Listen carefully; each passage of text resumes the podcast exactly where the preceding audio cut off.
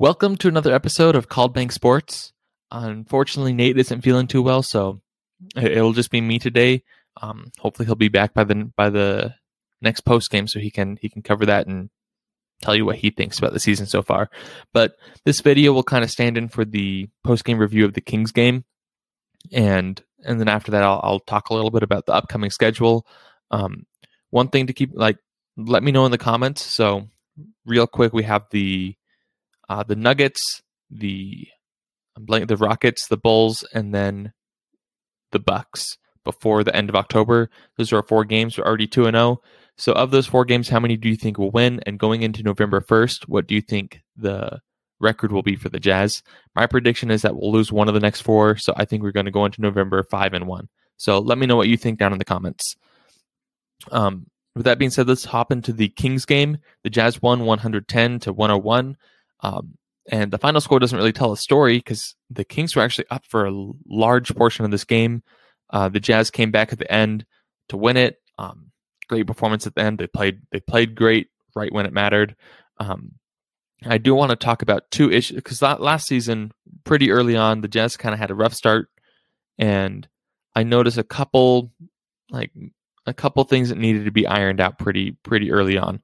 Um, luckily, this season i am only noticing two, and I think they're kind of um, at least one of them is explainable. Uh, so what I've noticed both in the Thunder game and the Kings game is the Jazz really aren't shooting very efficiently. Uh, they shot 41% this game, and I think they shot around 43% or something against the Thunder. So I would like to see that. I like. I want to see the floor be like 45, and then most of the games be be in the 48 range. Uh, I think that'd be a great percentage for the Jazz. Um, one thing to keep in mind though is this game. So they shot 90 shots, and I believe 41 of those shots were from three. So almost half of their shots were from three, and they shot high 30s, like 38% from three against the Kings.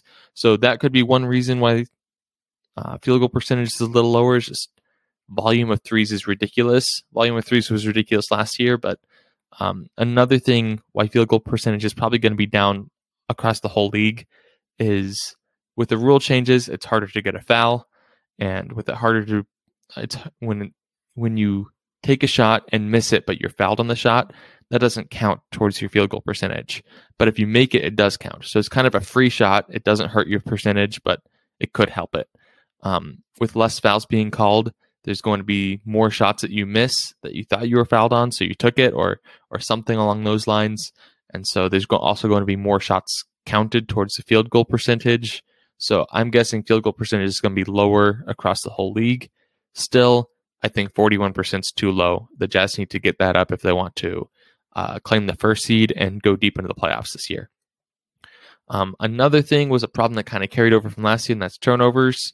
Uh, last game they had a lot of turnovers. It wasn't um, they were up the whole game, so I think that kind of made sense. They played a, a pretty deep bench. They like it was kind of garbage time for a lot of the game. This game, their turnovers are what dug them into a hole that they had to climb out of. Um, luckily, the Jazz are good enough to climb out of it. The, their defense is really solid. Their offense was good enough. Like, um, I think they were getting good looks. It's just not all of them were falling. Um, so the turnover issue, they had that issue. excuse me, they had that issue all year last year. They're having it again this year. Um, 19 turnovers against the Kings. That's not good. And a lot of them were really bad, where it's just a bad read, throwing it right to where a defender can reach it, leading to fast break points. If you get a turnover, the last thing you want is it to turn into a fast break, because that's an easy. That's normally an easy bucket that, at the other end that they don't have to fight for, and that happened a lot. So they were some of the worst kinds of turnovers. Um, so the Jazz need to iron that out. Uh, looking at the Jazz, though, even though it was a, it was a tight game, the Jazz played a much deeper bench than they than they were used to playing last year. um, last year, um, Quin Snyder he would, uh, it, unless there was an injury or or was a blowout early on, it was a nine man rotation every single game. Um, so far, they've played twelve man rotations both games. Um, I don't expect this to last, especially if Rudy Gay comes back. Uh, well, when he comes back, not if he should be coming back, in the next couple of weeks. But when that happens, I'm expecting it to to be cut down to nine or ten. Um, and but this was a tight game, and they still played the the deeper rotation. Um, a lot of guys on the deep rotation really didn't get played much. Joe Ingles only had six minutes, um, and Eric Paschall he had 15. So maybe we'll go. We're going to be seeing a lot more of him than I thought we would. Uh, I know we had a question last live stream about whether or not I thought he was good. That's still up in the air. Yeah, what he does doesn't really show up in the box score. I want to wait probably 10 or 15 games before really having a, a hard opinion on him. Um, and then I want to like just highlight the three best players on the Jazz this game, and one of them is had what I thought was the play of the game, uh, and that was Hassan Whiteside. This is a like uh, I've I've said this. I want to keep saying it, just like be transparent. But I've not been a fan of Whiteside for most of his career. I was not happy when I heard that the Jazz signed him. I thought he wouldn't be a good fit, and everything is proving me wrong so far, which is awesome. I'm I'm glad that Whiteside is proving me wrong and that he's working. He's a really awesome fit. What he's shown is he can come off the bench. Obviously, he's not Rudy Gobert, but he can play that same style of basketball. And when he's out there, we don't get we don't see a drop in rebounds, and he's still a good rim protector. So he's keeping people out of the paint. And what he proved to me tonight is that he sets strong screens. Um, I, I forget what player it was, but Donovan Mitchell had the ball Whiteside came, set a screen on his defender, and laid the defender on his back. Uh, Donovan Mitchell missed the shot, but having those kind of screens is a huge deal. It keeps a pick and roll game live uh, and, and thriving when Whiteside's out and Gobert's on the bench. So I think he's an awesome pickup. And he had he, he had eight points and nine rebounds, which is uh, if if you look at per forty eight, that's probably exactly right where Gobert would be this game. Uh, Gobert was probably a little higher because Gobert had 17 points and 20 rebounds in 32 minutes, which is ridiculous. And that leads us into I think he's the Gobert was the second biggest reason why we won this game. 20 rebounds and 17 points. If we can see games like that from Gobert regularly, first off, he's going to be an easy choice for All Star. If, if you're averaging close to a 20 and 20, that's ridiculous. Second off, like high teens for scoring for Gobert is exactly like we need to see that from him more. And 20 rebounds is exactly what we need to see from him because if he's just getting all those rebounds, it opens everyone else up a lot more. Um, defensive rebounds, everyone can start being the outlet. We can run more fast break stuff, which I think the Jazz have a good roster to run fast breaks if we can get it out quick enough. And then obviously, like he had six offensive rebounds this game, which that's just six extra possessions that we wouldn't have had otherwise. That's enough to turn the game when you win by nine points. Six extra possessions can lead to anywhere from 12 to 18 points if you score in every single one. So that's a huge deal. That's enough to swing swing a game is six offensive rebounds, and those six offensive rebounds make a, make up a lot of uh, like I, I weight an offensive rebound and a turnover is almost exactly the same uh, because it, it's a a turnover is you're giving up an extra possession to the to the other team. An offensive rebound is you're taking back an extra possession from the other team. Um, so if Gobert can be more active on offensive boards like he was tonight, uh, that will counteract our turnover issue. Um, obviously, Gobert hasn't played any great centers, any amazing rebounders yet th- this year, so I think his rebound numbers are a little bit inflated right now. Obviously, it's two games in. Everything's probably a little inflated or deflated, but I'm I'm excited to see him if this is what he's doing through two games. I want to see him keep up this level of play. Um, that being said, he was a minus nine compared to Whiteside's plus 18. Um, plus minus is nice. Uh, it, it's a nice like glance stat. Uh, I'm not going to put too much weight on that minus nine, and I think plus minus actually matters a lot more over the course of a season.